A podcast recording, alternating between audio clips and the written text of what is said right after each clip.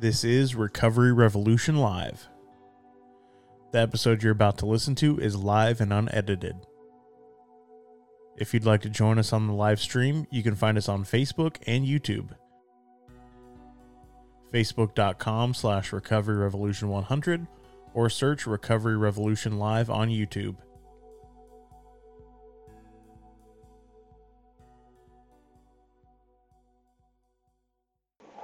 All right, what's going on, guys? We uh we're having some technical difficulties tonight. We don't have a, a fun intro video for you or anything, and we had some uh, last minute changes. But hey, we're here, so um, welcome to everybody on the stream tonight. We have my friend Tim Lodgen on. Welcome, Tim. Thank you for having me. I appreciate it. Absolutely. Hello, Ashley. Good to see you. Hey. It feels different without having like all the fun intro music and stuff that that Carl does. I feel like I should have something going on. We should have done like at least a little, some kind of little music or something as like a little intro. I don't have all the fun like Kaz- dancing kazoo. music. Electric kazoo. I do have the elect. I do have the electric kazoo, and I need to. I need to. uh Hook I it need to- up. I need to work on it, you know, because I'm not. I'm not as good as I should be. you know, it, it could be better. I need to polish my kazoo skills. I got some other stuff that I'm working on as well. I got a talk box the other day, and I still can't play it very well. But you know, it is what it is. Progress, not perfection, right? That's right. What's a talk box? Um, I think probably the the most recognizable one that people would know is the intro where they do the California love that little thing. That's a talk box. Red Hot Chili Peppers? Come on. Yeah, Okay. everybody, come on. Wow. Everybody would know. Everybody would know the sound. Or they, I feel like they should. Maybe you just didn't do a great job. Well, if it was set up, I would show you guys, but I'm I'm really terrible at it, so I don't want to embarrass myself just yet. I'm Progress. gonna wait till I'm like a little better, and then I'll embarrass myself on the live stream. Okay. All right. You got two weeks. One job. Two- Two, two weeks. Oh, see, my wife said Daft Punk. That's another good reference for the talk ah, box. there you go. Yep. We'll just make it into like a whole musical show. Yeah. Sounds like you need to educate me on some of the music. So Uh, yeah, I'll send you. I'll send you a playlist after the show. okay. I'll get right on that. Do it. So, how's everybody doing on St. Patrick's Day? I know um, in the past it's been a a pretty booze heavy holiday for a lot of us. I honestly didn't know it was St. Patrick's Day until I drove home and I went past the bar and I saw everybody wearing green. I was like, oh, that's today? Yeah, I didn't know this. My my wife told me when I woke up this morning. She's like, she reached over and pinched me and was like, "It's St. Patrick's Day." I was like, "Oh, is it?" I had, I had no idea.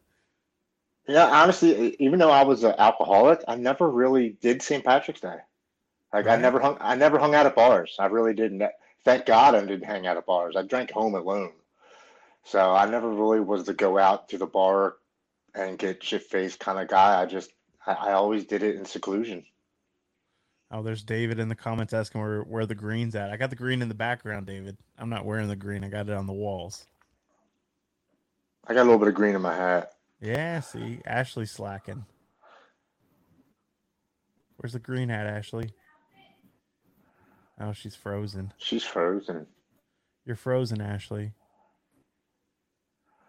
She'll get it. no worries, no worries. We're, we're uh you know, this is what you get when you have a live show, man. All kinds of stuff can go wrong and we just kind of roll with the punches. That's it. That's all you do. Awesome, Oh. man. Well, if you, if you wouldn't mind, maybe you could kind of kick us off, tell us a little bit about your story for the people that are watching that don't know who you are. Absolutely. I'll, get, I'm, I'm Tim Lodgen, and uh, I survived 27 years of alcoholism and drug addiction, mainly alcoholism. Um, you know, it started at a young age. Well, in high school, it started, uh, it escalated in the Marine Corps. Into my 20s, uh, I continued to drink up into my 30s, into my 40s. I'm 45 this year, and uh, it got to the point where and I wanted to take my life. And thank God, um, it was intervened by my wife, and I was able to go to rehab, um, and it saved my life. I just celebrated one year on the 5th, and um, coming up uh, tomorrow is what the 17th, so almost uh, one year in, in two weeks, and it's truly amazing that I'm alive and that I'm sober. I never thought I could go one day without drinking, much less uh, a year and two weeks. And every single day that I'm sober, it it's more important that I stay sober because my addiction gets stronger and it's coming after me more. The more days of sobriety I have, the stronger my addiction wants to take everything away from me. So I have to fight it even stronger every single day. And I have to remind myself how precious each day that I wake up sober is. And I cannot take it for granted. I have to live each day like it's my last day because I've really didn't care about my life. I, I didn't look at everything that I had. I didn't take I didn't take my life seriously. Um, you know, I took my family for granted. I took my wife for granted. I took everything for granted, and and for me to be here is truly a miracle. You know, if you're out there suffering with addiction or mental illness, you know, don't be ashamed of, of what's going on in your life. Don't think you're alone. Don't think there's no way, no possible way that you could get better. There's no possible way you could recover. I thought that. I lost hope. And my wife found me in the basement with a rope around my neck standing on a bucket because I thought there was no way out. I thought that my life was going to end as an addict. I am so glad and so grateful that that was the furthest from the truth. I am so grateful that I have been given the gift of sobriety. And I'm not taking it for granted. You know, I, have said it before, I'm coming for everything that alcohol promised me and took from me. I'm coming for it all. I'm I, I'm I'm going to take this opportunity and and really try to change others people's perspectives on mental illness and addiction. They, they don't want to talk about it. You know, they're ashamed. They're they're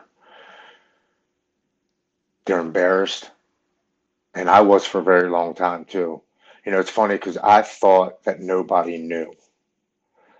I thought it was a secret that I drank every day, but it was written all over my face, literally.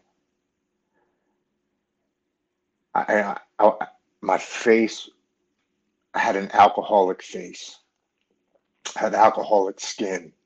My liver was three times what it should have been. And I just thought everything was okay. I mm. work the steps. I live my life of recovery. I go to meetings. I actually have a sponsee now that helps me work the steps and understand them in a different way. I feel as if I'm obligated to teach him what I have learned over this past year.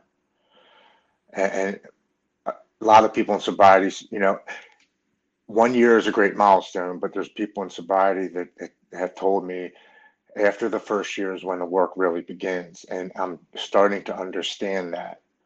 You know, I, I just wanted to kind of not get through the first year, but prove to myself I could I could do it. And I did it and now I have more goals in mind for this year. I, I, I, I really want to write a book on my story.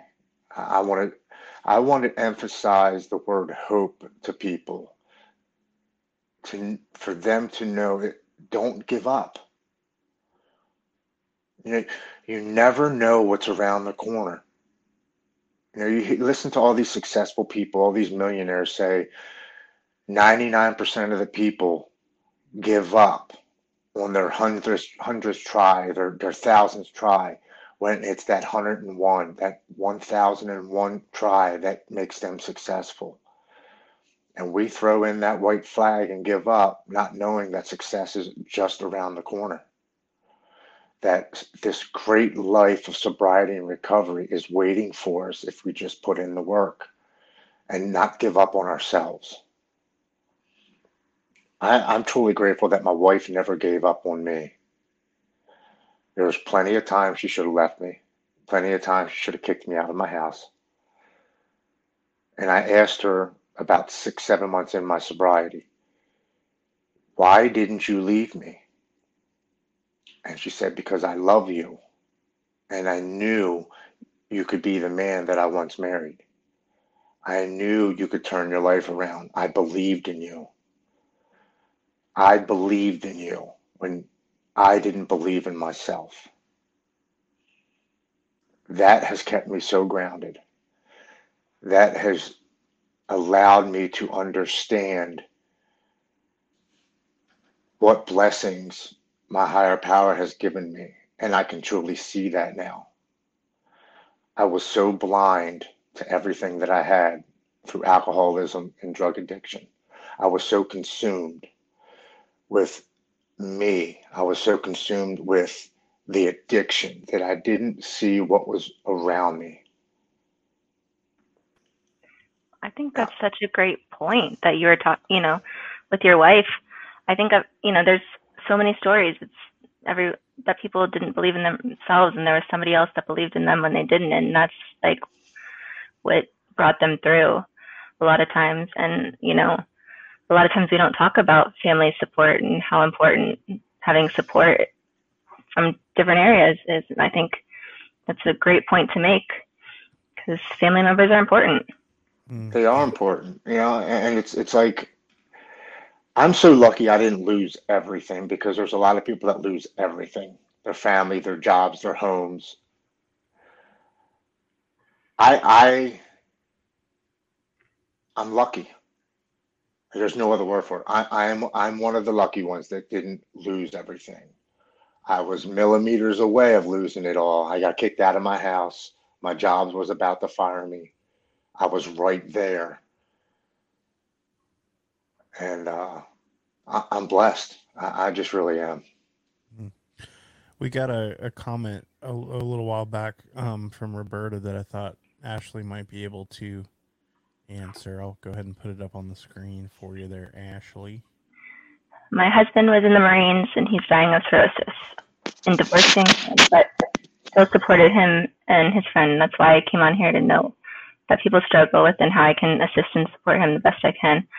I'm also an NCC PSS, which is a nationally certified peer support specialist. Um, so I need to know how, how do I support my peers. I think that an important part of being a peer is listening and making space for someone. We can't fix anything. We can't change someone else. We can't, but we can love people. We can create space. We can listen to what they need. But it's okay to have boundaries of what you need to, You're important too.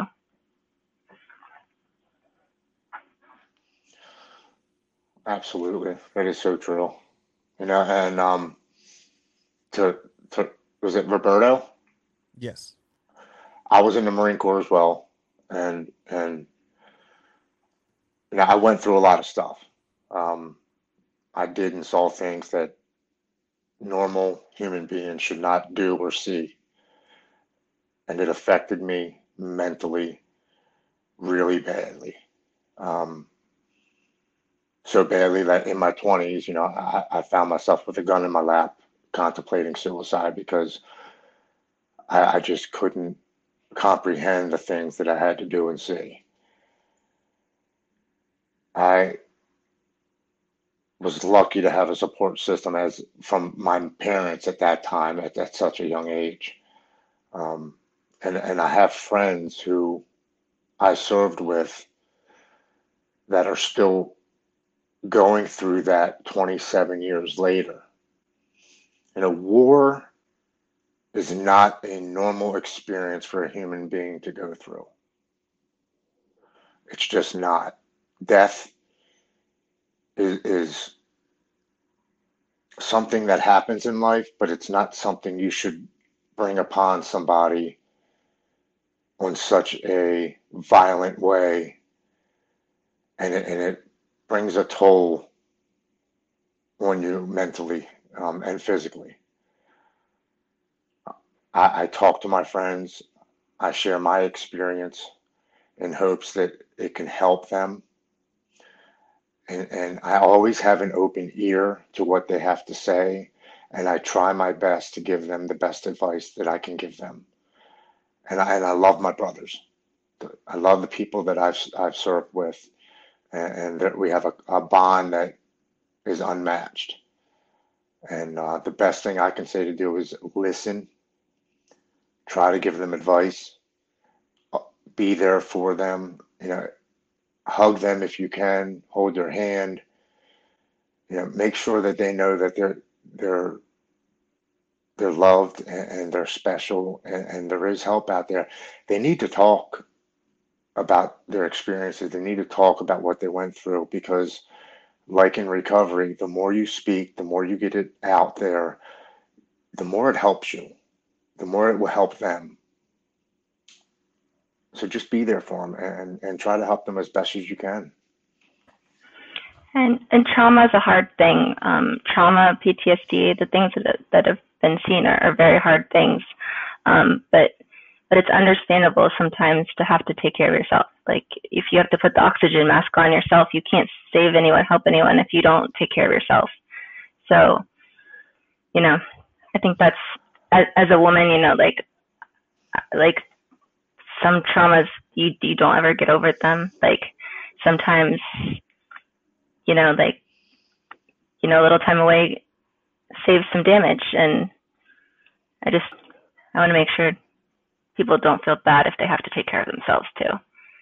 Yeah, absolutely. Like you said, you can't you can't take care of anybody else if you not take care of yourself first. Definitely. And Broken Chains Apparel said my nephew is serving in the Marines right now. Hoorah. Oh, okay. I know them. Very cool. Very cool. Yeah, you know a lot of people in, in recovery, man. I've seen you popping up on a lot of different recovery podcasts here lately. Yeah, that is a blessing of sobriety, my friend. Um, I opened up my inbox this morning. I had three people, three requests for me to be on their podcast. I, I, I don't know what the hell's going on. I, I think it's just, it's something that I need to do. It's something that I speak with passion and, and conviction because this isn't, this isn't, uh, um, excuse me, but this isn't bullshit. This is, this is life and death. And I'm not going to sugarcoat how bad it was because it was awful. Mm. It was it was hell on earth. But I'm also here to tell them that you can change that outcome to being some of, if not the best experience of your life. You know, to go to something so dark and deep, to something so bright and and possibilities are endless is absolutely amazing. Yeah, and there's just more to come. I remember when I got to my first year, like I I thought like I know it's it's amazing. Like I feel like year one is like there's a big like shift after year one and I wanna maybe like year three or four there's like another big shift. Really? And then I feel like it's i think it's you do more work. You work on yourself. You you fix some of the stuff and it's like you get deeper into and sometimes you look like you're a mess when you work like i'm not gonna lie.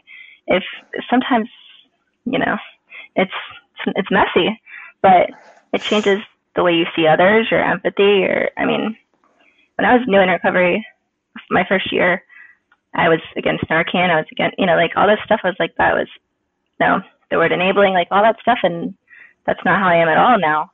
So it's you just you move past some of the stuff and you, you know, you change. You new behavior, service. Service is huge. Mm. Yeah.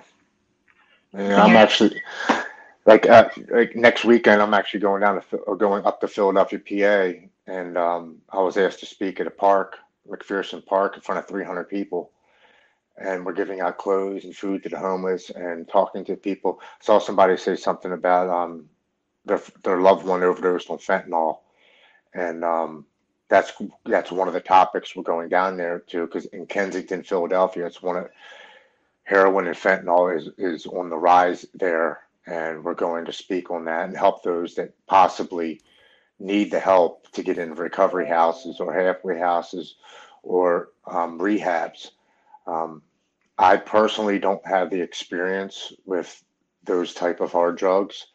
Um, and I, I say that I'm lucky for that because my addictive personality, wow, um, that would have been that that could have been my life ending experience right there. Um, Well, unfortunately, it's not even just hard drugs now. I mean, if you're buying anything on the street, you you risk fentanyl. Yeah, right. Everything is even marijuana is being cut with it now if buying it off the street. Absolutely, it's scary. That's it's so scary. And I, you know, uh, like I said, I was against Narcan at first, and I think it's just important to note that you know when you give someone Narcan or when you convince them to take it and with their friends, with people that are using, that gives them a chance to have recovery tomorrow. It's not saying this is okay. It's you're worth it. You're you're worth being here tomorrow. And I think that's the message a lot of people need to hear.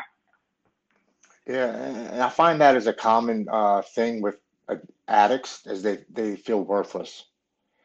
You know, they they really do. And um, when we use, we're definitely trying to mask emotions and past trauma and not deal with it. Which you know, it, it, we want to feel numb. We don't want to feel anything, and that compounds as as the more we use, because then we feel more worthless.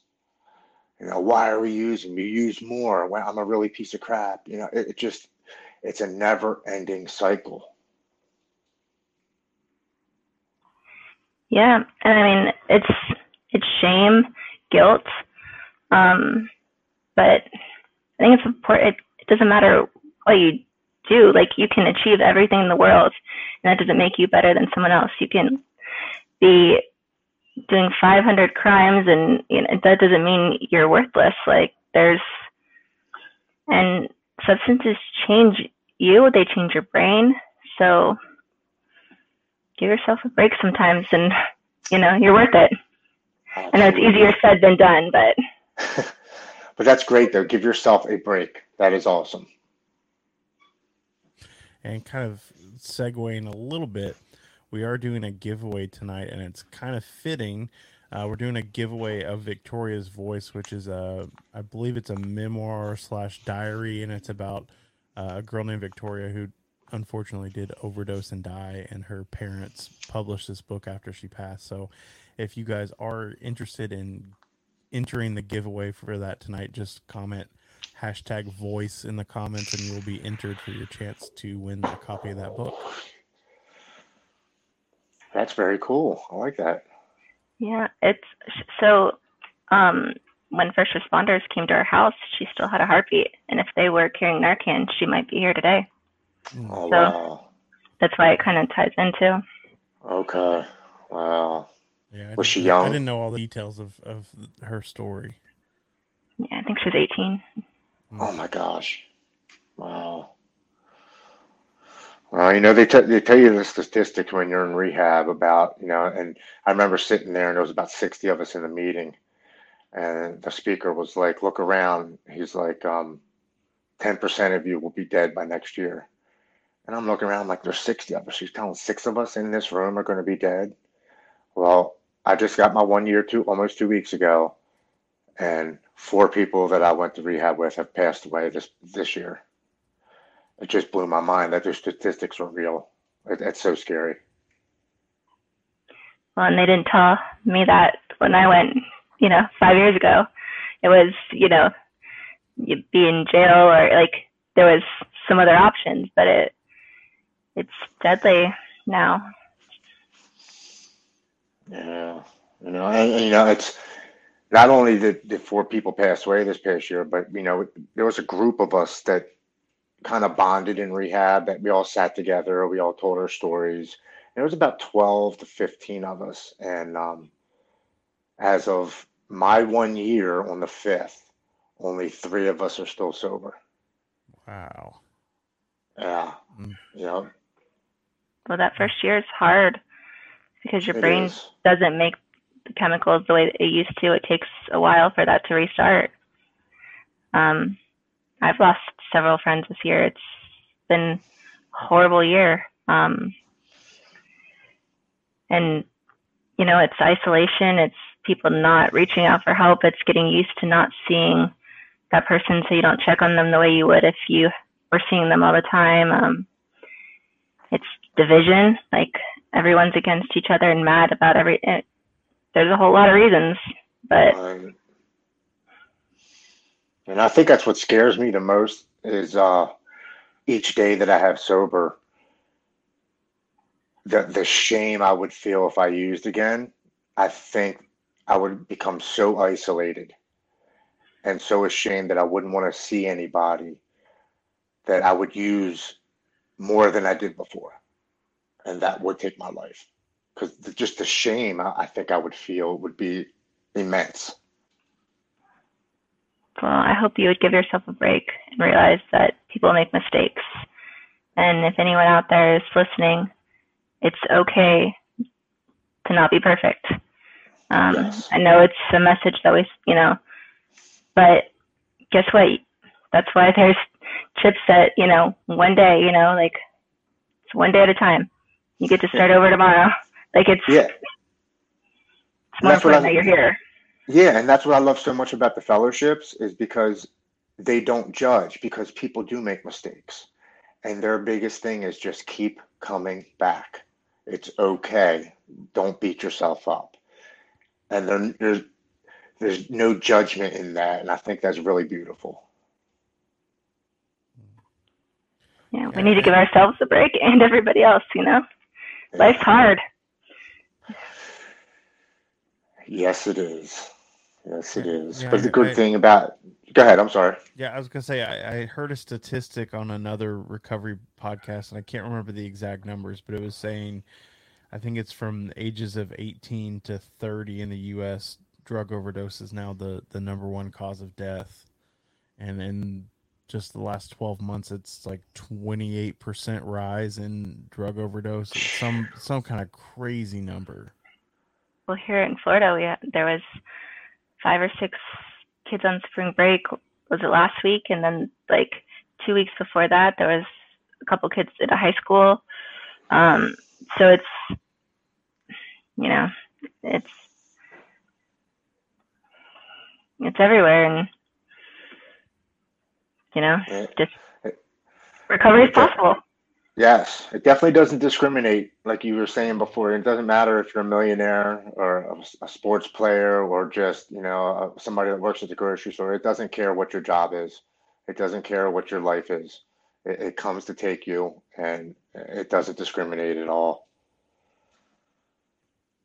Yeah, it's it's frightening, man. I'm I'm so so grateful that I'm in recovery now, man, because the amount of drugs that I was using, like there's Hmm. I just feel like uh, it would just be Russian roulette, man. Like there's there's a good chance that I would be dead if I hadn't gotten clean, man. Like there's just no way as much as I was doing and you know buying from different people.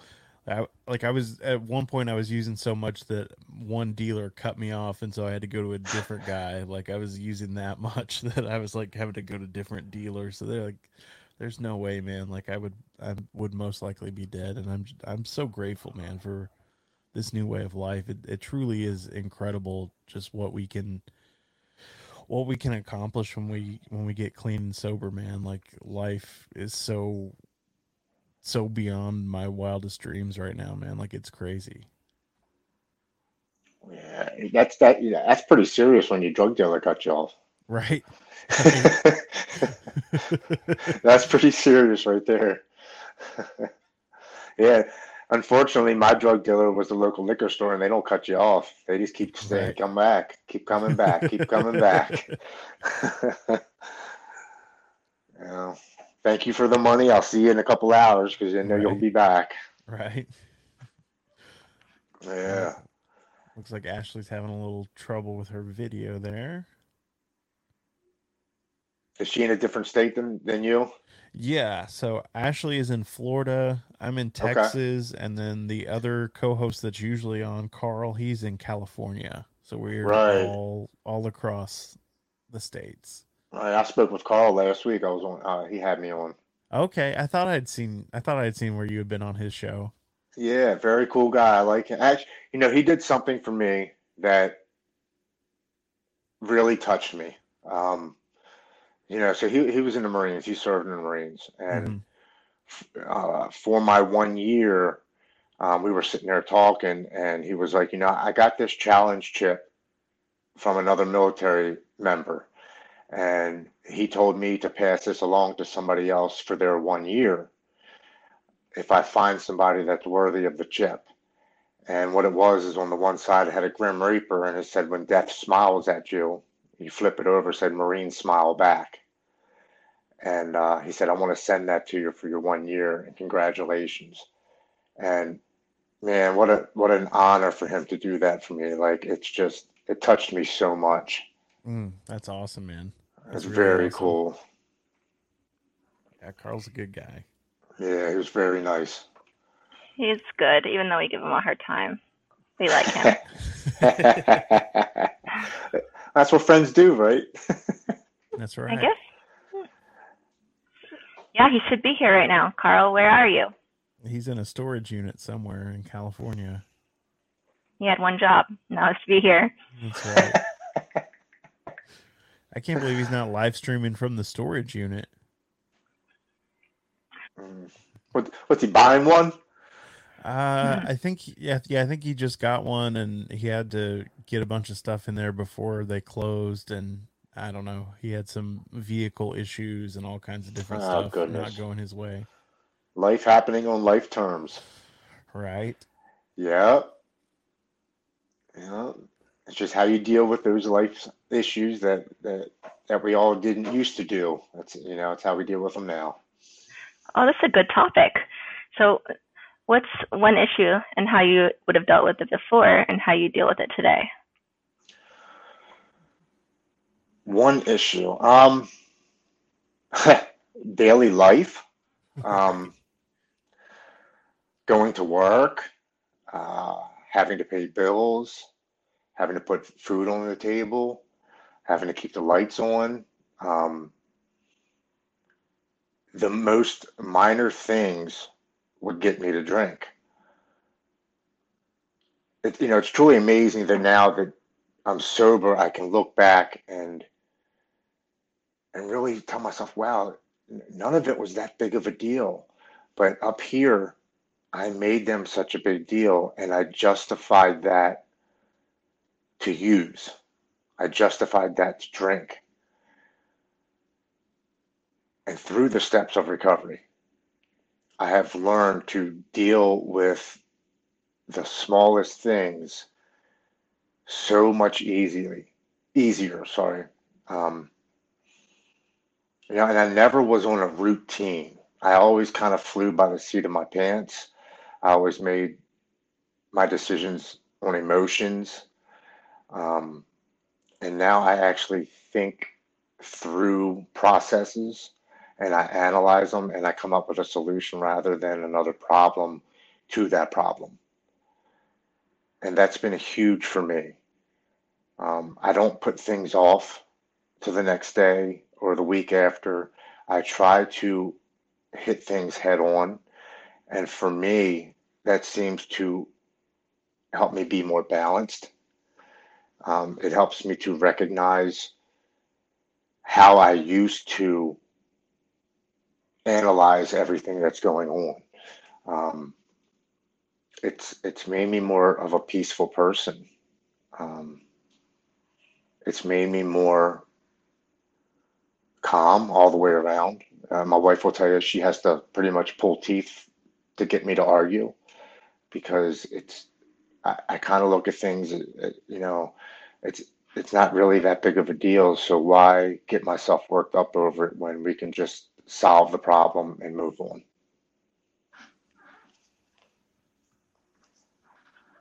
Yeah, I agree. Um, yeah, I mean, when I was using, my temper was really short. So everything would make me mad. Now it's just a little bit longer. It's still pretty short, but progress. you know, one, one of the biggest things I did have to deal with when I came back was I have three daughters. Um, my oldest is 24, then I have a 14 year old and a 10 year old. And uh, my oldest daughter has seen the best and the worst of her father. And when I came back from rehab after 32 days, um, she didn't want nothing to do with me. She didn't speak to me. She would come in the house and wouldn't even look at me. And that was one of the biggest hurdles I had to get over in my sobriety was trying to reconnect with my oldest daughter and try to have a relationship. And I would say to my wife, you know, why why isn't she talking to me? You know, why doesn't she want to speak to me? And she's like, Tim, you you drank and used for 27 years. She's 24. You can't expect everything to be fine after a 32 day stint in rehab. You can't expect everything to be fine after six months of, of sobriety and going to meetings and working your steps. It wasn't until that ninth month of my sobriety and recovery that I, I picked up my phone one day and there was a message from my daughter. And it said, Dad, I just want you to know how proud I am of you. I just want to thank you for giving me the space I needed to heal because I know you were healing as well. And I just want you to know that I love you and I'm very proud of you. That was one of the biggest gifts I received in my sobriety was the ability to start having a relationship with my daughter and now we talk. She sends me funny things on TikTok. You know, we we really do have a better relationship now than I ever could imagine from before. I love that. And and what Michael just commented there, Michael Paddleford, I can't talk. I'm tongue tied tonight. He said families do recover, recover loud. Yes and that that's a great point because it, it, it is the entire family that we mm-hmm. affect. It's mm-hmm. not just ourselves. Right. But that's something that we don't see in, until we get sober because we're so focused. At least from my own personal experience, I was so focused on me, me, me, me, me, and fulfilling my own wants and desires that I couldn't see the damage that I was doing to anybody else. Oh yeah, we're the last ones to see it. Mm-hmm. Well, I think we we see the hurt that we had, and we nobody understands what we're going. It's you know, but we don't see the things that they're suffering with it. You know, and if we're not talking to them or they're not able to communicate the way they feel, because trust has to be rebuilt, and mm-hmm. we didn't lose trust in one night. We're not going to get it back in one night. And I mean, I know when I first got into recovery, um, you know, I was fighting for custody of my kids and um, my ex was keeping them from me and all this stuff. And I, I didn't think, you know, there was any chance. And someone's like, I promise you, just keep putting one foot in front of the other. You will have everything back and more. And I have custody of my kids. That you know, they're with their dad right now visiting, but they're here in Florida majority of the time, and they were right. So just one foot in front of the other. You never know what you're gonna get back. That is so awesome. I'm happy for you. That's great. Thank you. Yeah, that's huge. And you know that that that's exactly what my friend said to me when um, he got me into rehab. He's like, "Go to rehab, I promise you, everything that you've lost, you'll get back 10 times fold. He was like, it just takes time. And he was absolutely right. You know, everything that's been happening to me this year has been beyond what anybody could have told me would happen in, in sobriety. It's really been an amazing experience. And I don't dwell on the fact that my story of addiction was 27 years long because now I realize that that's what I had to go through in order to be as grateful as I am for everything that I have because I wasn't ready before and I wouldn't have taken it this seriously and I wouldn't have realized the gifts that I've had in my life and I wouldn't cherish them as much. Yeah, it's amazing how grateful you can be for I mean, I've told the story a million times, but it's like, you know, you, you have your sponsor makes you write what you're grateful for and or let them know. And then you're like have a hard time finding one or two things at the beginning. And then like the longer you do it, it's like you have all these things and it's then it takes you 20 minutes to think of them all. And then there's no way you could name them all. And then it's like I have air conditioning. I am really happy and grateful. Like it's like everything is it changes the way you see everything. Yes, your perspective changes so much. It's awesome. Yeah. The fact that that you said that, I, I was at the gym the other day and uh, this this girl come up to me. I was like, "How you doing today?" And she's like, oh, "I had to go to work today. I had to come to the gym. I still got to go home and, and and make dinner." And I'm like, "If you change one word in that sentence," I said, "everything changes." And she's like, "What do you mean?" I said, "You get to go to work, you get to go to the gym, and you get to go home and make dinner for your family." I was like, "So many people don't have a job." So many people don't have a family, and some people are not physically able to do exercise to take care of themselves. I said, "You are you are blessed, and you should be grateful." And she just looked at me like, "What the hell just happened?" And I kind of smiled and just walked away. And I was like, I knew she thought about that after I walked away. Mm, yeah, it, it is it is amazing, just the perspective changes that we get throughout our recovery and and I feel like as we continue in our recovery, we get different perspective changes on on so many different aspects, man. Or I guess another another term that they use in the rooms would be a spiritual awakening. You know, I feel like I've had several of those throughout my journey. You know, I've had spiritual awakenings around gratitude and and just seeing like you're talking about just just the the gifts that we have. Like I can walk and I can you know i'm employed. I have food to eat. Like all these things that we take for granted. Air conditioning in texas that's a must. Like I've, I've had i've gone like a week where our air conditioner has been broken and and you know when that comes back on that's when we have that gratitude. And i feel like that's in a lot of things that's a lot of things though if you think about it like things that we don't even think about that we take for granted and when they're gone we realize it like um you know just if your internet's ever gone out like i know that's not an essential uh, i mean it kind of is nowadays. I mean we do so many things on the internet your internet goes down for a day or two and when it comes back on you're so grateful to have that back but you don't even think about it. You walk up to a light switch and flip it on and the lights come on you don't think about having electricity. It's just you just expect it to come on. There's so many things that we take for granted and that we expect to have and to work and we don't ever think about them until we don't have them. That is so true. Absolutely. It's little little things that matter. Well, and I think that's why you know there's good and bad. You can't appreciate the good without the bad. So mm. the bad stuff mm. stinks. Losing that stuff stinks. But then when you get it back, you appreciate it. And if you never got the chance to appreciate it, everything would just be like you, you know, there would be no joy. Right? Yeah, that's a very good way to look at it. Absolutely. Oh, you're welcome, buddy. Glad you liked it. Michael. Yeah. And I think it's great, you know, like especially a lot of times, like when I Oh, And she's gone. And she's gone. gone. That was crazy. Oh, she's having some difficulties tonight. Yeah, maybe she'll be be grateful when she's able to rejoin the stream. Absolutely. How how have you been doing?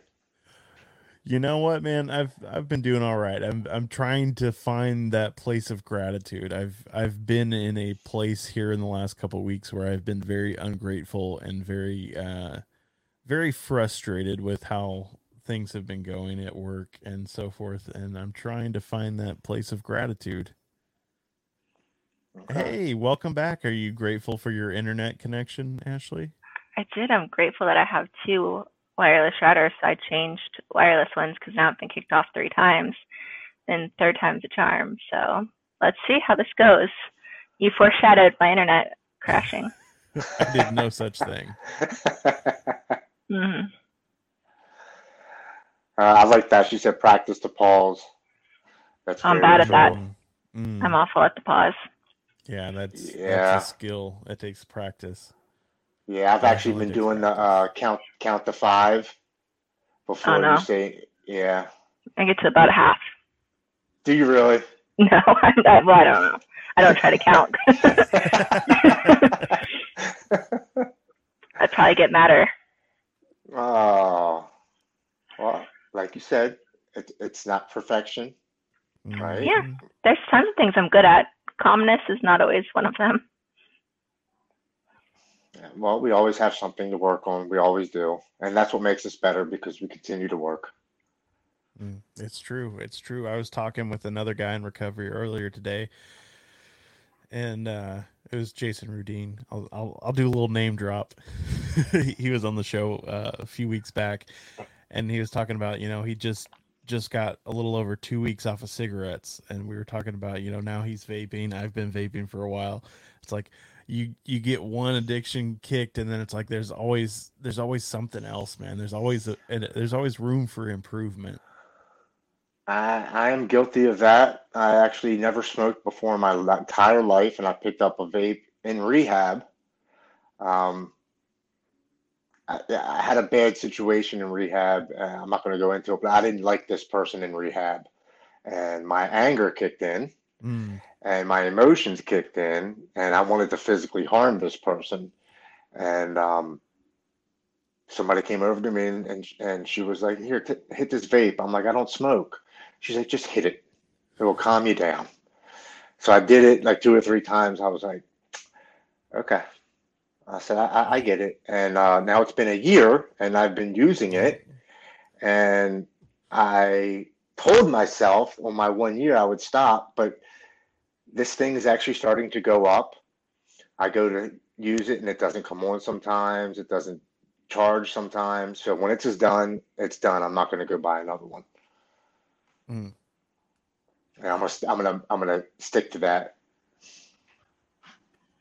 I'm not ready to give up my Diet Coke yet, so if there's no judgment if you know, for me. right, right, right. And I'm you gonna try know, hardest. one one day I'm gonna do it, and I'm not gonna plan it because you plan it, you stress. So I'll, I'll never get to try that again. Or what if I do? Like, nope. One day I might get rid of it. Flavor? Yes. Oh no, Can- not Diet Coke. just just regular diet coke Straight rat poison is the best Yeah. flavor. Yes. i've tried Yeah. diet coke a couple times and i'm just not i'm not a diet coke fan Yeah, that bitter aspartame taste. That's where it's at. uh, see, I, I do diet Sprite. Yeah, Sprite Zero is not bad. Yeah, I mean, and I do it specifically because I drink water all day. And uh, for my dinner, I got to have some taste. I can't just drink water with everything. And the Sprite Zero's got zero calories, zero sugar, it's got zero everything. And, and that's kind of my treat for the day. So I'll take it. i've been doing a lot of the sparkling water that's a new a new one for me but i'm i'm, a, I'm a texan i gotta have my my dr pepper and my sweet tea man Oh, that's my daughter. Love Dr. Pepper and sweet tea all day long. Oh, Dr. Pepper. it's so good I'm Mm. with, I'm with you, Ashley. I can't do it. I cannot do it. Mm-mm-mm. That that or root beer. I can't do root beer. No, no, that's gross too. I love root beer There's too. something about that. Uh, Mm. you like that too? You said, Brett. Oh yeah, yeah, I love Ah. root beer. I can Ah, taste it. You talking about it? But no, but there's so many there's so many varieties of root beer. I, No. I've, I've gone into it a little bit. Like there, it's almost there's almost as many varieties of root beer as there are like uh IPAs or something. Like there's a whole subculture of people that are like root beer connoisseurs. okay. There's a hobby for everything, isn't there? There, Uh, there sure is. more- There's a more power for to them. Oh, my wife is in the comments posting throw up emojis about Dr. Pepper. She's not a fan, but she's also not a Texan, so Okay. it's in my blood. Chrissy, that's good. Good. Is that is that big down in Texas? Yes, Okay.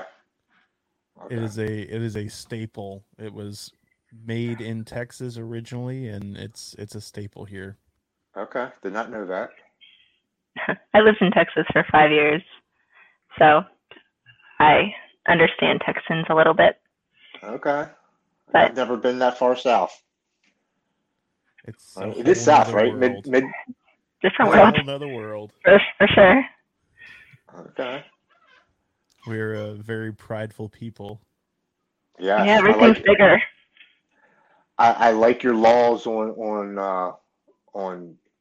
I don't know if it's eye for an eye, but I like the laws down there for, you know, concealed carry and and all that kind of good stuff. I'm with yeah, that. you don't you don't even have to have a permit anymore. You can carry anything, pretty much. Swords, long guns, What? pistols. Yeah, Well, that's pretty crazy. it's the Wild West down here, man. Literally. yeah, it just went went into effect a few months ago.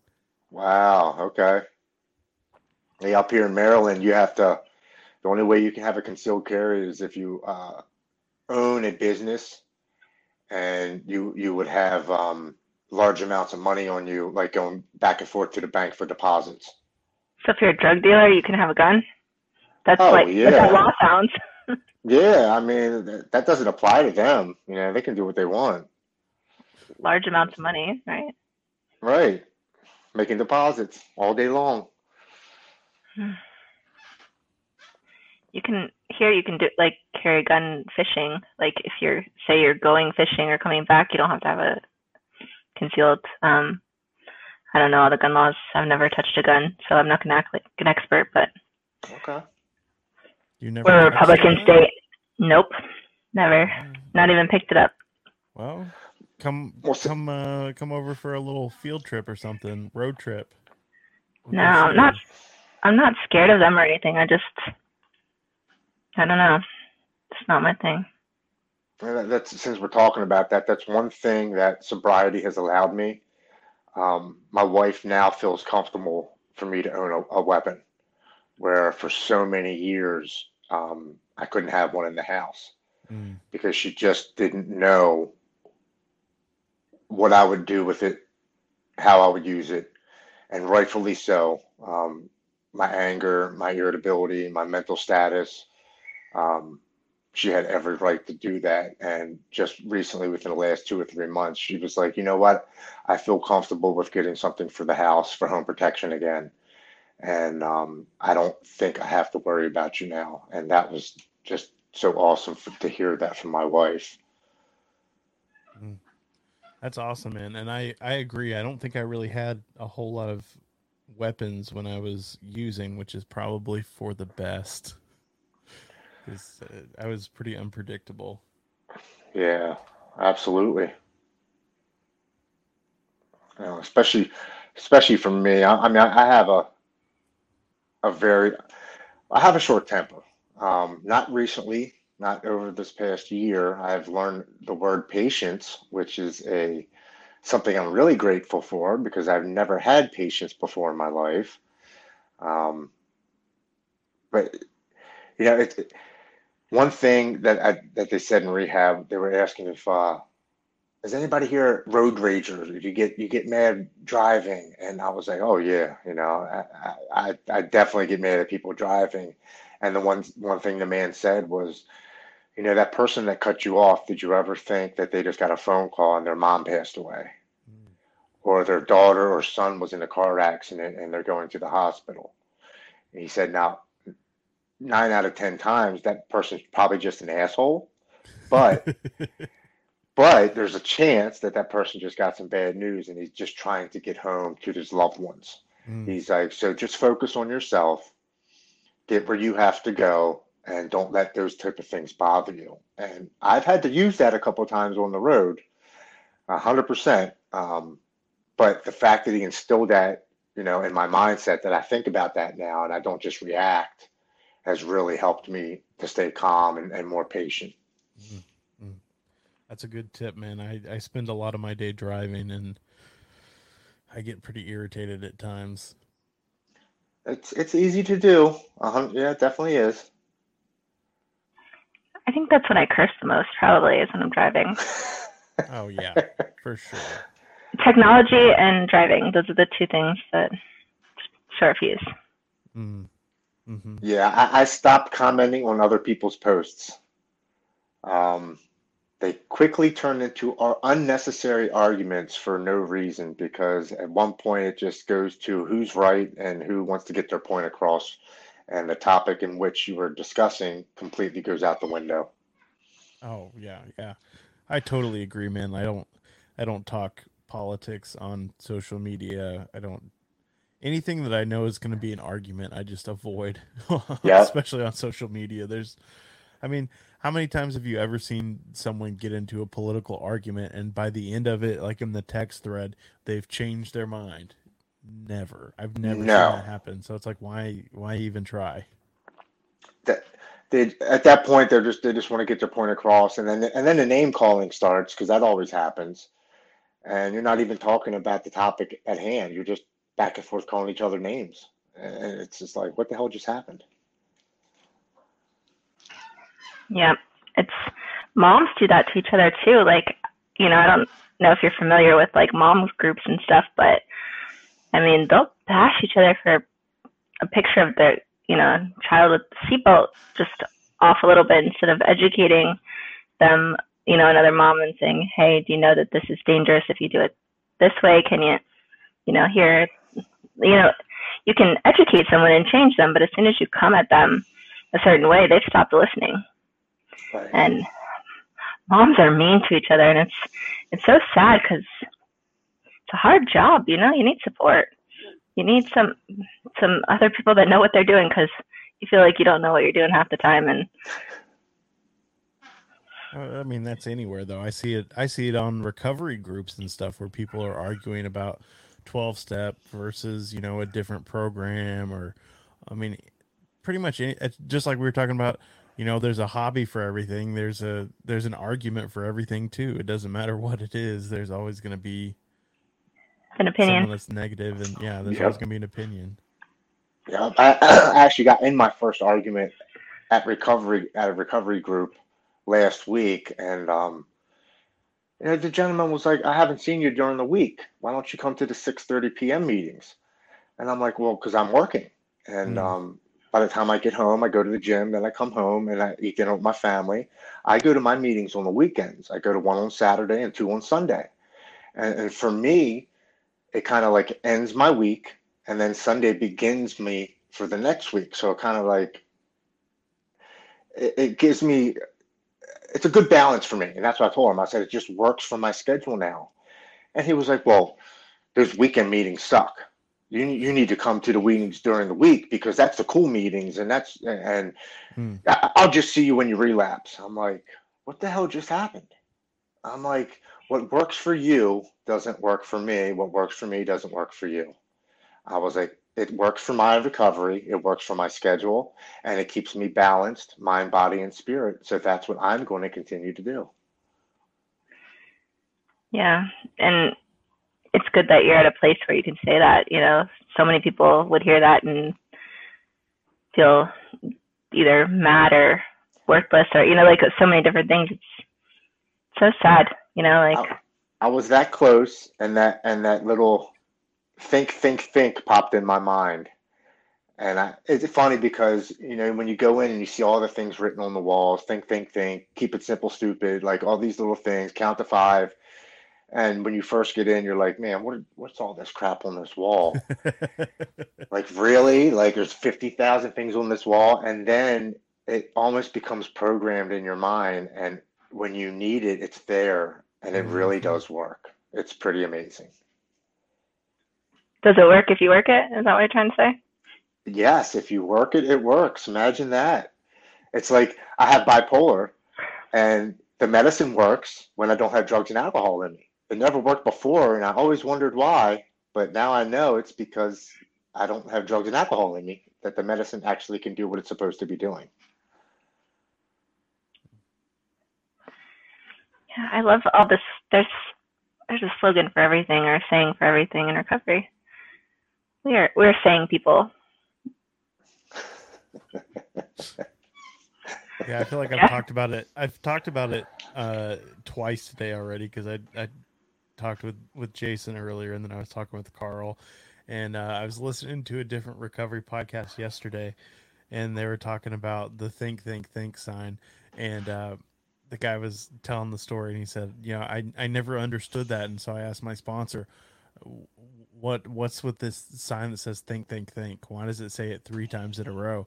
And he said my sponsor told me it's because my first thought is wrong, my second thought is wrong, and my third thought might be right.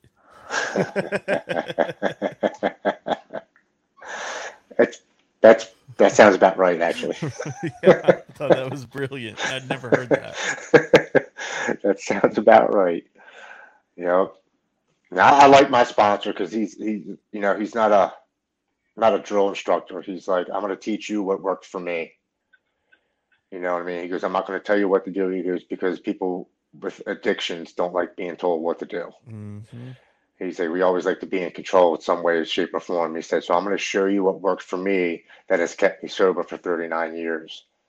And I'm like, I love that. That's so awesome. Yeah. I think it's important, you know, like what you said is when you give someone a choice, a lot of times they want to choose to do the right thing. They want to choose to improve. But when you tell them they have to, they feel like they're in jail or they feel like they're forced. But when, when you give someone the option, more times than not, they'll choose, you know, the better option. Not always, but most of the time. Yeah, but like you said, it's like, it's having that choice. That's a, that's a big deal. It really is.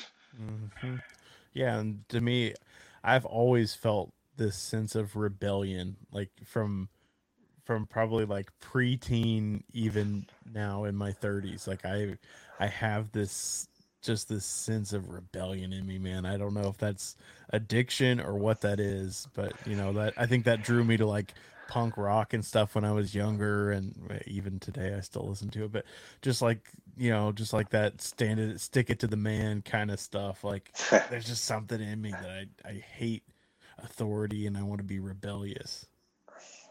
Anarchy. Right? I feel that way too. I can be it could be what I want to do and someone tells me you need to do this. Oh, it's off. Like yep. Yep. that's not happening anymore. uh-huh. And I'm going to make sure you know that it's not happening too. I can, I can relate a hundred percent. I can definitely can relate to that. Now that you said that, I've done that plenty of times in my life. You I have, to rem- I have to remember that as a parent. I'm like, how do I feel when I'm being told what to do or be lectured? Like, okay, that doesn't work for me. It's not going to work for them. Let me try something different and let me. And I, I still don't get it right all the time, but at least, you know, you recognize, hey, this definitely doesn't work. Let's try something that might. Yes. Mhm. And that's good that you understand that and you recognize that. I'm just gonna log that one away because I I haven't gotten to that point in parenting yet because she doesn't listen. She's not old enough to really. Oh, they don't ever start listening. Don't worry. No, Good to know. Good to know. Things No. change, but not that much. Nope, nope, nope. Nah, I'm actually lucky. I have my girls are really good. My my oldest one is is a female version of me, So she's done what she's always wanted to do, regardless of what we told her. But our middle one, like a month ago, she's like, "Can I dye, can I um, dye my hair pink?" And we're like, "No." She's like, "Okay, no problem." And because she did that and she didn't go behind our back and do it, we let her do it last week. Nice. You know, just because she asked and she didn't just do it. And when we said no, she said, "Okay, no problem." Like she accepted the answer, and we were like, "You know what? Thank you for being for doing that." And not going behind our back. And, Better than me. Yeah, Yeah. I would. I would have done. I would have done it. Me too. It would have been hot pink. If you said no pink, it would have been bright, bright, bright pink. Yep, and, and I did it. I did it in middle school. My mom said I couldn't dye my hair blonde. I went and got Sun-In from the CVS down the street, and I put my hair in, and I had orange hair for three months because it didn't turn blonde. Hey, there's nothing wrong with a little orange. Right, right. I didn't get to that tint I wanted because I have stuff. I have dark hair, but I did it anyway. You know. And she said I couldn't get my ears pierced. I went and pierced my ears by myself. You know. Yeah, yeah. My dad told me not to stretch my ears, and then here I am with one inch holes in my ears. Yeah, you got gauges. yeah. He also told me I'd never get a job with him, and I've been employed my entire adult life. So Well, there you go. See, that's smart parenting. Let's bet on you doing something not good so that you do something good. Yeah, told you you would never get a job, so you went, had to prove him wrong. that's right. I'll show you, Dad. I got a real job. And I'm going to work every day because he said I wouldn't. Yeah. the old reverse psychology. Yep. hmm As long as it's in a positive way. So, what's one thing you do differently now than you did before, Brett, and how you react to stuff? Oh, oh, you're putting the spotlight on me tonight. hmm I don't like that. We're supposed to ask the guest questions. Well, we already asked him, so we're I'm bringing you into this. Man, that's a, that's a great question, and it's hard to answer. I mean, I feel like my life is completely different than it was. I mean, it really, truly is like a 180 from from what it was before. I mean, just like we were talking about rebellion and doing the opposite of what we're told, and you know, just living that life of self-centeredness and not caring about anyone else around me, not caring about the harm I would cause. You know, not not even considering other people's feelings or emotions or anything like that to a place where I still don't do it a hundred percent, but like I think of other people a good percent of the time. I, I'm definitely not perfect. I still have my moments of self-centeredness and assholeness. Um, but it's a lot better than it was, you know, and, and, you know, kind of going back to the beginning of the episode, finding that place of gratitude, you know, here in the last week or so, I've been in a pretty ungrateful place where I've been angry and bitter and not in a great mental place. But, you know, for the most part, I tend to have a pretty positive outlook on life. And before, I was always the negative person, you know, looking at all the the bad things, looking at everything that was going wrong, throwing my own pity parties and you know, today for the most part I'm a pretty uh pretty positive, upbeat person that's grateful most of the time. Well, I'm grateful that you're grateful most of the time. So now you have to tell me five things you're grateful for, so that we can. I'm grateful for. Oh man, are you my sponsor now? Nope, Do I need to call Ernesto and tell him that that he's been replaced? no. Man, Girls can sponsor guys, That's right. I've seen it happen a few times. it's not allowed It's not anywhere that I've been. recommended. Not recommended, but I've definitely seen Yeah. it happen a few times. Uh, five things I'm grateful for. All right, I'm grateful for my wife. I'm grateful for my daughter. I'm grateful for my job that I almost quit on Tuesday because I was so pissed off. I'm grateful to have a house, and I'm grateful that when this live stream is over, I will have food to eat. Boom, five. There you go. Good job. How do you feel now? You feel a little more grateful? Yes. Yeah. Okay. okay, Ashley, it's your turn now. Yeah. All right. What are you gonna ask me? The same question. Same thing. Five things you're grateful for. Okay. I'm grateful that I can feel things, good and bad. Mm.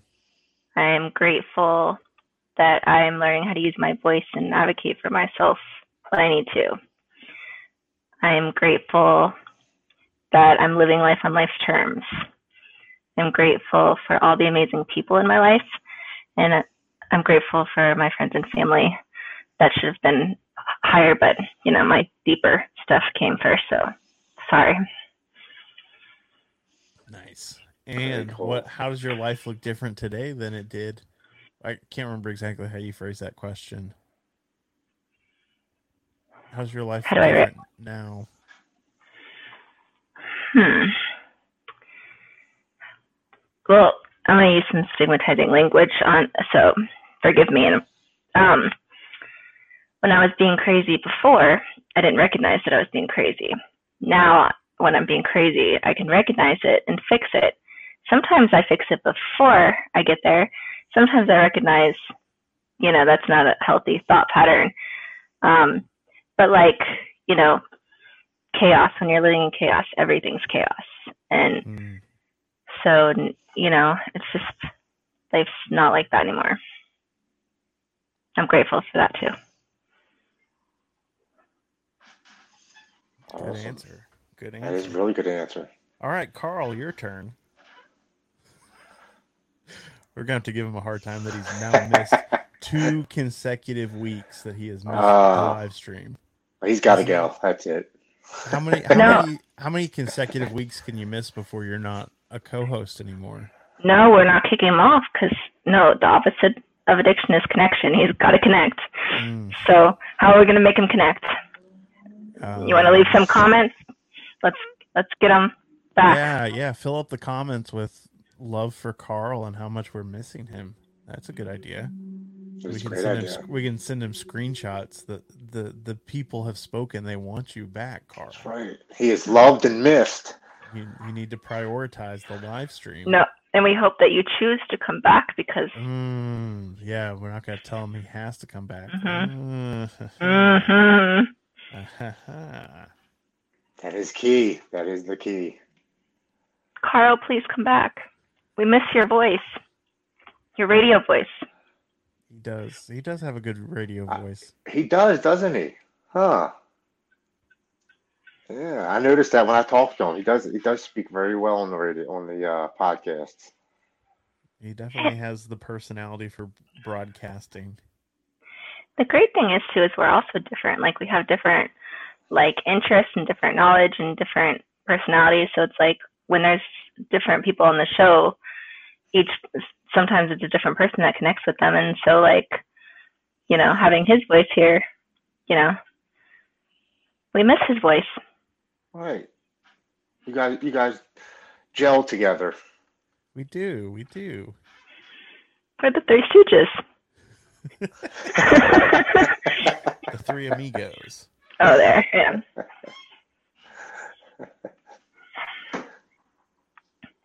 Where's JR tonight? We haven't heard about any of our jobs. He was in the comments at the very beginning of the episode. Hmm. Children don't come with manuals. That is very true. and the Dr. Spock and all that stuff that they used to think was like the Bible was totally not right either. So even if there is a manual, it's probably wrong. Right, so I'll ask you guys. I'll put both of you on the spot since I'm a, a newer parent. My my daughter is one, uh, and you guys have children that are a little bit older. What kind of advice would you give to a newer parent? Obviously, like Ashley mentioned, don't tell them to do things. Use the the reverse psychology on them. What else would you recommend? One's okay. So you're talking about in the future or right now? Both,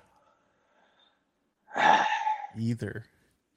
Well, I have a uh, I have a three year old grandson, so I could kind of relate to the younger the, younger uh, child. Um,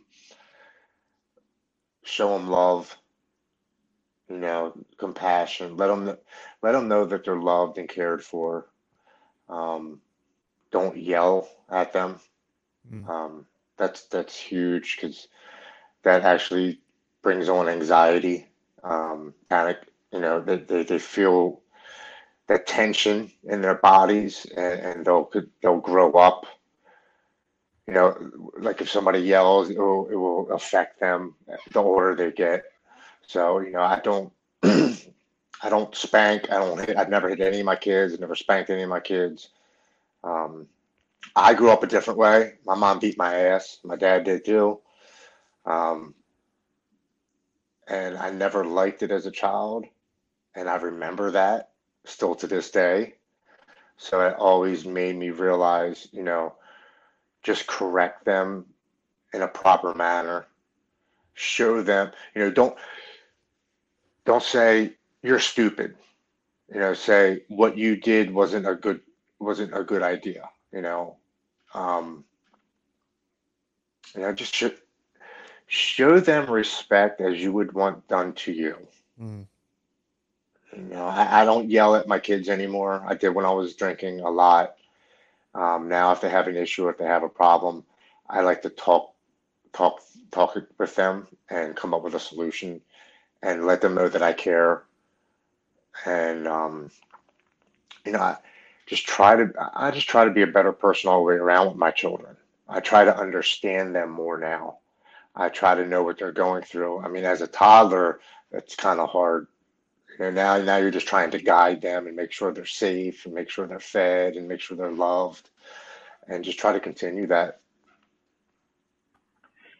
Yeah, my two pieces of advice would be read to her, you know, from as you know now, you know, even the you know, because those you know the brain's making all these connections and it's super important to you know get that going. Um, to give them the best chance. Um, and then also, I would say, especially having a daughter, is you know teach her that she's beautiful, teach her that um, to value herself, teach her that you know that outfit doesn't make you look chunky, you look beautiful. Like it's okay, you know. Like there's a lot of you know life things that you know, and there's nothing worse for a girl to to grow up to not have self esteem and it's so that's so important but but that doesn't mean let her grow up to be entitled and you know you you can call her out on her BS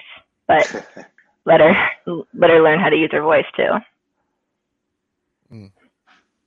Thank you both for that. That's good advice. Good stuff.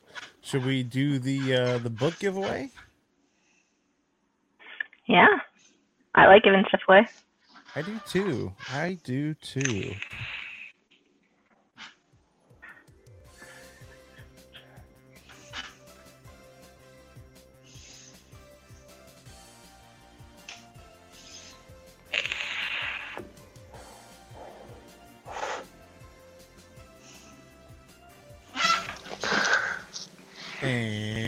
Winner of Victoria's Voice is Heather Connolly.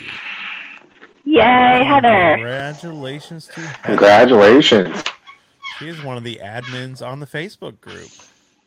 Very she's cool. amazing. She's amazing. Awesome. I'm gonna have to uh, send me uh, how to how to get that. I like to pick that up myself. I'll even take a look at that. Absolutely. Yeah, I like to try to. That's one thing I have picked up in my sobriety is reading more.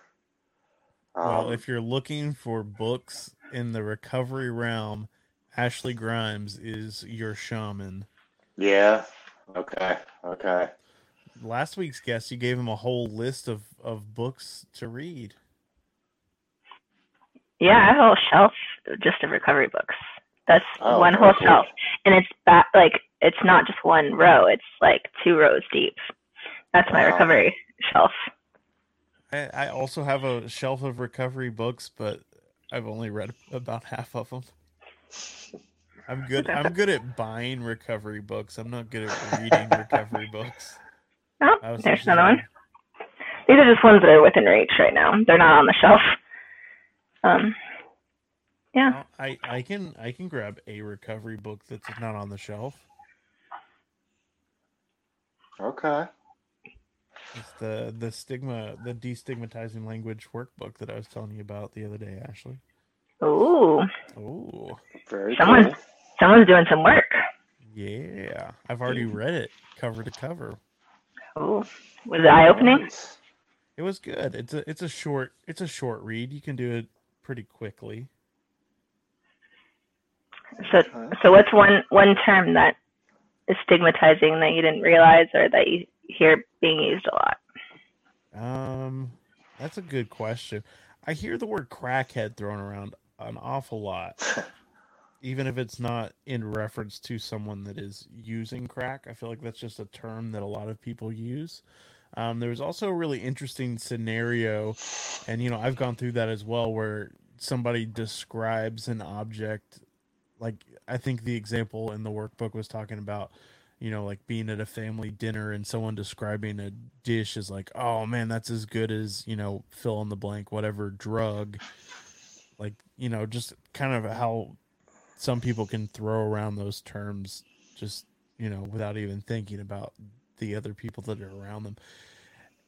And I, I still struggle with the whole stigmatizing language topic as well, you know, because I, I come from a 12 step background and we use what is considered stigmatizing language in our literature and in our meetings and stuff. So I still kind of struggle with the whole stigmatizing language. Like uh, I see, like on one hand, I'm like, yeah, I understand that it might be harmful. And then on the other hand, I'm like, you know, just toughen up. Like I don't, I don't know. I I have a hard time with it at times. 50 50. Yeah. I see the benefits of it, but at the same time, if I want to call myself an addict or an alcoholic, like I'm going to. Right. That's so funny because somebody told me that the other day. Like, I was like, he asked me, "What do you say?" And I said, "I'm a person in long-term recovery." You're one of those. Sorry. You're one of those people? yeah, and I was thinking about that too. It's like, yeah, I'm in long term recovery, but if it's a if it's a just for today program, like you know, my brain oh I, I overanalyze stuff too. I think it's different when you say it about yourself. I mean, it's still considered stigmatizing language, but it's you can refer to yourself as anything you want to refer to yourself as. Yeah. But if it's if you're going to a population like or a group that's not likely to get help, or you're, you know, going into a community that already stigmatizes, you know, you don't want to further that. Absolutely. Yeah. Definitely have to be careful of what you say around people. You know, you don't know you don't know what somebody else is going through. You really don't, and you don't know how they're going to perceive what you're saying. Yeah. And you don't want them to think that way about themselves. Like if it's something that's going to keep them from getting help, if it's going to make them feel shame. Yes. Yeah.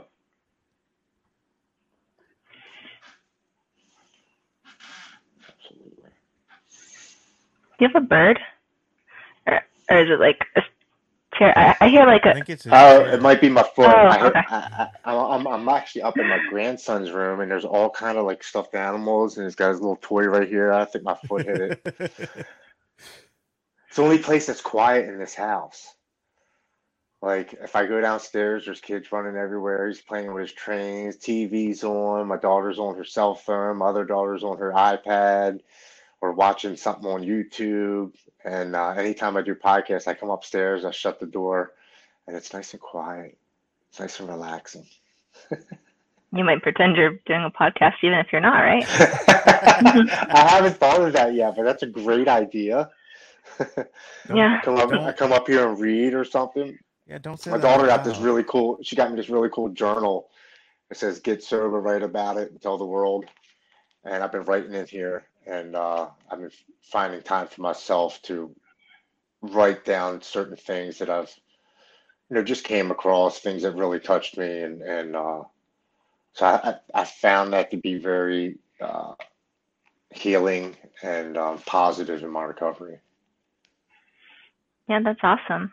The another one of our like sayings or jokes is that you either write a book or you go back to school when you're in recovery. So you said you wanted to write a book. Yeah, there you go. I know, and and she when she handed me this, I'm like, I'm looking at, it, I'm like, it's got about 200 pages. I was like, I'm gonna have this full by the end of the year. Oh, you're getting me in trouble with the wife. I'm on her side. Whatever the fight is, I'm on her side.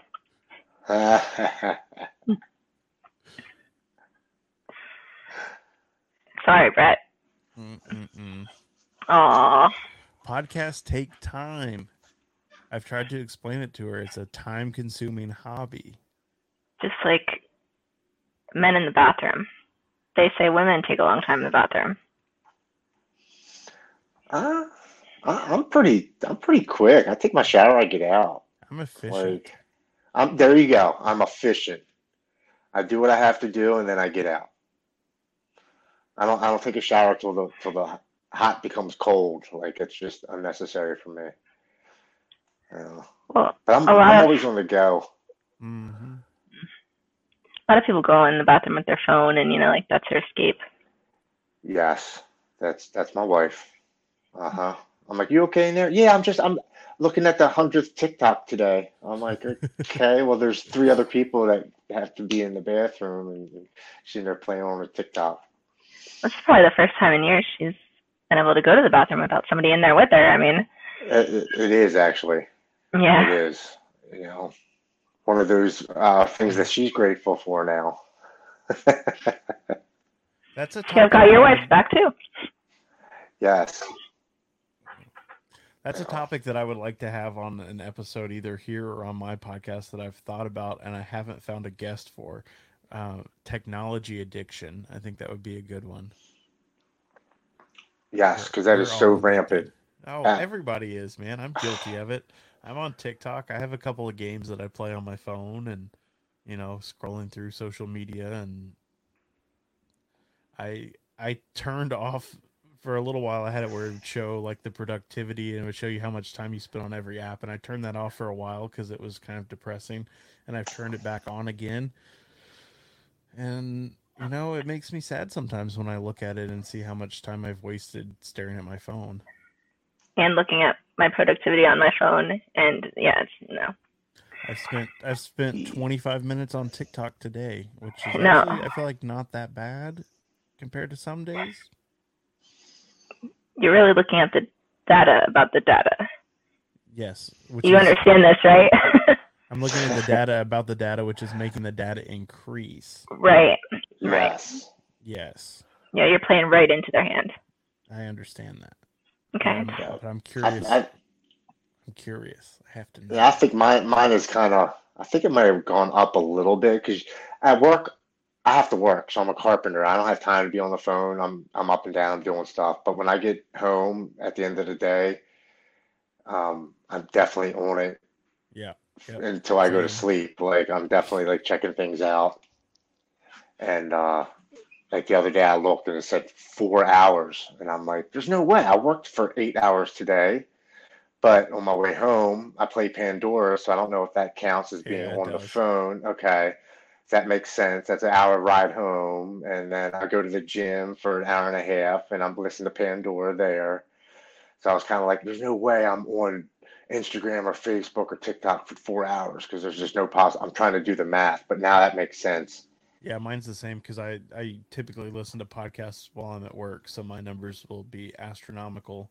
But I'm the same, Okay. man. Like I, I don't really use my phone at work because I have a separate work phone that I have to log all my calls and stuff on. So I don't really use my personal phone a lot at work. Like uh, whenever that was that we had the the social media blackout for like a day, my cousin or somebody texted me like, um, Facebook's down, Instagram's down. I was like, I haven't even looked at either of the. Like, I had no idea until somebody told me. it's like, dude, I'm at work. I don't, I don't know that Instagram's down. Yep. I'll have I friends do have one. that. No? Nope. I have an Instagram. Okay. Yeah, I, I just opened a TikTok like last week because my wife, I, every time I look over there, she's over there laughing her ass off. I'm like, what's so funny? She's like, these people on TikTok, it's just so crazy. And I look at it and I'm like, I don't know if I can get into this because half of it I just don't relate to. No, there's I a did- whole, there's a whole niche of recovery TikToks. There is, but I still don't have a TikTok either. We, I have LinkedIn. the show has a page. The Recovery Revolution Live has a TikTok page. Okay. So anybody that's watching that is on TikTok, which is pretty much everyone minus Ashley, Search Right. for Recovery Revolution Live on TikTok and follow us. We do little clips from the show. You could Some email me. serious. Some of them are funny. It's a variety of different clips from the show. I've never been on there, so I can't tell you what it looks like. It's it's different. Mm-hmm. I mean, I've seen videos from TikTok, but I'm, you know, never been on Recovery Revolution's TikTok. Well, they they have their own kind of algorithm, and the more of a certain type of video you like, the more of that kind of video they'll show you. So, my wife has like a bunch of like baby TikTok stuff and like crafty stuff that comes up when she opens the app. When I open the app, I get like a lot of tools and like DIY projects and recovery. So it it they definitely pay attention to what you're watching and what you're liking and then send you more of that so you'll spend more time on the app. I'm two or three weeks behind on Grey's Anatomy, so I don't have time to even watch that, let alone other Don't, crap. don't say that too loud or your TikTok will become a Grey's Anatomy feed. My wife loves Grey's Anatomy. Every time I come home from work, she's on, she's on an episode. I'm like, haven't you seen this? She's like, yeah, three times. I'm watching it again. I'm like, what? Well, there's new ones out now, I've Yeah, never seen yeah, yeah. and I'm behind. Can't that's have that okay. actually. Yeah. Yeah, well, it is what it is. That's it. Yeah. Life on life's terms. Yeah, I think I gave up. That's the only TV show I still have, I think. I've never seen a single episode of Grey's Anatomy. Brett, I'm with Come you. On. I mean, it seems like it's sort of a rom-commy show. yeah. That's not my preferred genre of television. Well, I mean, yeah. We, we just finished uh, Yellowstone, and uh, we just watched it this year, and we binge watched it for like a month, and we watched every single episode, and it was incredible. I started it. My wife doesn't like it, so I I can only watch it when she's not home. Oh, it's I so several good. shows. I have all these shows that she calls boy shows. It's pretty much anything with with violence or any, pretty much anything that's entertaining. I like your wife. I really like her. I do too. We don't agree. We don't necessarily agree on all the TV shows though. I can't stand like like comedy that's like has no point either. That's you know like All comedy has a point to make you. no. laugh. There's some that's like slapstick, like just stupid, and it's just not funny. But people, I don't. Maybe I'm just. I, I don't get it. Mm-mm-mm. When people used to watch Beavis and Butthead and The Simpsons, I just don't get it. Uh, I, I think Beavis and Butthead came out when I was in high school, so I, I think I watched it in high school. But it's funny how when you go back and watch things 10, 15 years later, you're like, uh, really? Like I, I was into this? But you know, you're what you're into changes all the time. Except for music, I still like the same music and older music and different music. Well, and same in same in recovery too, though. I mean, like there's some albums that I have memories tied to of drug use, and I don't listen to those anymore. There's movies that I don't really watch anymore. I like I loved Fear and Loathing in Las Vegas when I was using, and I Ah, only watched it once in recovery, and it. I mean, it. I, I guess it's still a good movie, but I, there just wasn't the draw like there was before. yeah, it doesn't hit the same. No. Now it's funny that you said that because I, I was driving home today and um, "Comfortably Numb" came on by Pink Floyd, and the first thing I remember is my senior year doing acid smoking pot, and like loving the. I mean, I still like the song, but I remember like just listening to every drum and every guitar and like really being into it. And I'm driving and I'm listening to it and I remember all the words and I'm singing it, but I, I was just like, man, this is just different now. It just really is different now. And uh, that that's with a lot of things, you know, when I was in my deep depression and I, I wanted to not live anymore, I listened to a bunch of different sad songs. and I've heard them or listened to them recently in recovery, and my perspective on the songs have just changed. You know what I mean? And I kind of, I mean, I kind of turned them, I turned them off halfway through. I was like, I just don't want to be in that mindset anymore.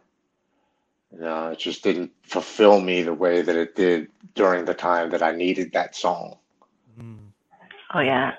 I feel that with breakup music. Like, you know, there's definitely like a time when you need breakup music or gym music too. I had gym like lists too Yes. that like pump you up and make you want to work out. And then, you know, the man hater songs when you're breaking up. So I, I feel I feel you. Yeah. The one, uh, one of the uh, staff members at the uh, rehab said, you know, everybody deserves a sad song, but you only get two, two in a row. After you listen to two sad songs in a row, change it up because uh, you know you can. Everybody's got you. Know, you gotta have emotions. You gotta have feelings. You gotta be sad every once in a while to think about some things. But she's like two. Limit yourself to two back-to-back sad songs and then switch it. Oh, it wasn't sad. It wasn't sad. Like one was a Demi Lovato song. It definitely wasn't sad. It, they're She's- angry songs. Yeah, she's got some song. Yeah, yeah, Are she you gonna does. you gonna share your playlist with us? I don't know. I wonder if anyone can guess what the Demi Lovato song is. We'll, we'll I- play I some trivia know. in the comments. Yeah, I was gonna say I don't know her songs. I was gonna don't say, if I knew title them, I I a would guess. song. Let's see what we see what we get in the comments. Anyone got? my- I have any guesses? li- Does my wife listen to Demi Lovato? I don't know. I mean, this is a little while ago, but it's not recent. My daughter's into uh, Billie Eilish big time. And I don't know any of her songs, but she sings them all the time. I'm like, I, I just, I don't know.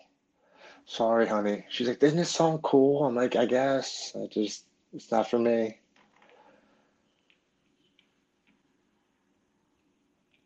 So my wife is a Demi Lovato fan. Okay. And she's another one who's gone through a lot of addiction and, and mental illness problems. Who, was, who spoke spoke out about it. Yeah, we mm-hmm. watched the documentary or little mini series a few months back that she put out. Okay. I liked it. It was good, yeah? I mean, I think it's different. You know, she's in a different place now than she was then, and she, yeah. But it's, you know, I think she was real at the time. I think it was where she was at at the time. I don't. By the time it came out, I don't think she was still in that same place. But, you know, Right. And that's the gift of of uh, graduating and, and learning about yourself and moving on, not staying in the same place, staying sa- stagnant. Oh, Ashley posted a YouTube link. What is that to? Is that your sad Demi song? it's not sad. Your Sorry, your not sorry. song? Okay, I've heard that song. Okay. Okay, okay. I don't know if I know that one, and we probably can't play it on the broadcast without getting in trouble. It's a copywritten song. Oh, am I allowed to post a link or no? You can post the link. I'm just we can't Hmm. play the audio Oh. on on here. Otherwise, I would play the song so other people can know it. I'm sure everybody else knows it. I just don't know Demi. Your wife said, "Dang it, I should have guessed." That was our first guess. Yeah. That's funny. I just like putting the I just like putting the picture up there because they got the, the little matching hats on. Oh no, your daughter's so cute. Very she's, ri- cute. she's ridiculous, man.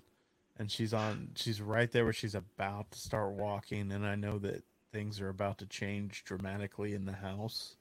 Yes. She's at the point where she can stand up on her own without holding anything. She'll just stand there and then then she falls. And then just any day now she's gonna put one foot out and just start and then it's game over. Yeah. all, all, all your drawers, all the doors have to be locked.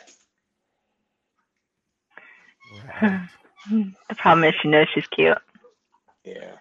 she does know she's cute. That's okay. Let her enjoy it. I am moving for one second. Excuse me. Okay. The wife is telling me that the grandson has to go to sleep, so I have to change atmosphere. Oh, hey, if you need to go, we can we can wrap things up. We're at already we're already at an hour and forty minutes. Yeah. Okay. And Brett, it's dinner time. It is. I'm I'm hungry. It's almost nine o'clock. It is almost ten o'clock. Woo. Yes, it's 9:47 for Right. me. Me too. Absolutely. Yeah, so if if uh if we don't mind, yeah, let's do that because uh she's texted me twice in the last 30 seconds now. Whew. That's that's your sign, sir. That is your sign. Awesome. Happy wife, happy life. Let's let him go. That's, That's it. Awesome. Well, I have a few closing comments, um, but Tim, thank you for coming on, man. I know it was kind of last minute. Um, I don't think we said it on the air, but we had you scheduled for June, and then um, tonight's guest wasn't able to make it, and so we did a little switcheroo, and Tim was available. So thank you for hopping on here at the last minute, man. We we do appreciate it. Absolutely. I'm glad I was available. The timing was actually perfect because I was just getting home and I was like, oh, wait, that's in an hour. It gives me time to eat, take a shower, and, and come on. So I appreciate it. Nice. You man. did all the things we didn't do. You were way more prepared, and we knew we were coming. So yeah. Awesome, man. Well, if you'd like, do you want to shout out your Instagram or any kind of social media or anything if people are interested in connecting with you? Yeah, I mean, if, if they want to follow me, I'm at T Lodging on Instagram. That's like my main platform. I, I'm on Facebook, but it's mainly like my family and stuff like that. But uh, on my Instagram, I talk about recovery. I show my journey of uh, fitness and, and diet and exercising and just spreading the word of, of uh, sobriety, recovery, and being grateful for my newly found life of, uh, of sobriety. Awesome. Well, congratulations on that year. Thank you so much. I'm We're glad you were here. I need I need to edit the the show description because I used the one from when you were on my show a little while back, and so on the show description it says 11 and a half months sober. So I Uh oh. And after I posted that, I was like, wait, that's kind of old. I think he's just celebrated his year, and I didn't. But it, I was so frantically like trying to change everything over because it was so last minute that I didn't. I didn't do it, but I'll fix it. Yes, I earned that. I earned it. You did, sir. You did. Right. You need to fix it. I will fix it. he earned it. I will fix it. Thank you. All right. So in our closing stuff, we have the Broken Chains apparel T-shirt design contest is still going to be going on through the end of the month. So if you have a T-shirt design that you want to submit, you still have a couple of couple of days left to do that. It is pinned to the top of the Recovery Revolution Facebook page. So if you're interested in that, go ahead and jump over to the Recovery Revolution page and click on that link. Or if you just want to see the designs that have been submitted, there is a section where you can see the designs. You can vote on the designs, give some thumbs up to the ones you like. So be sure to do that. And David from Broken Chains is going to be picking a winner. They're going to get their design on a t shirt. They're going to get a $25 Amazon gift card. And he's also going to list you, credit you on the website as the designer of that shirt. So that's pretty cool. If you have some designs uh, that you want to see on a shirt, you can submit those and hopefully you can win. Uh, if you guys would like to send us an audio message, you can do so at speak to us slash RRL. And um, we can play those on the show. We are also now on YouTube. We've been on YouTube for I think about six weeks or so now. So if you aren't already, go ahead and hit that subscribe button on the YouTube channel. That'll help us out as we try to grow our audience and spread the message of recovery. Um, Ashley, do you have any announcements? I don't think I have anything else besides those couple things. No, I don't think I do. They can always email us any comments or suggestions at our first name at recovery is it dash revolution.org. You got it. And there's David in the comments talking to us about some awesome designs that have already been submitted. So if you guys have more, be sure to get those in because the contest is coming to an end at the end of March. I think it actually, I think the, I can't remember if it ends on at the end of March or if it's April 1. I can't remember if it's the 31st or the 1st.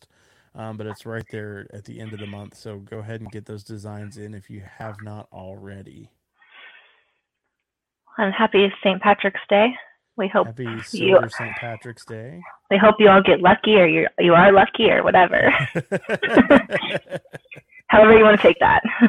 yes. Absolutely. And thank you again to Tim for coming on the show tonight. It was an absolute pleasure having you on, man. You are an awesome individual, and I appreciate you coming on. And as always, guys, remember it is progress, not perfection. Oh, before I close, there, there we go from David. Uh, it is eleven fifty nine on March thirty first. So yeah, you have until the end of the month to get those designs in. So time is ticking, guys. If you would like to be in that contest, be sure to get on that. It is pinned to the top of the Facebook page. All right, now the closing line. Progress, not perfection. See you guys next week.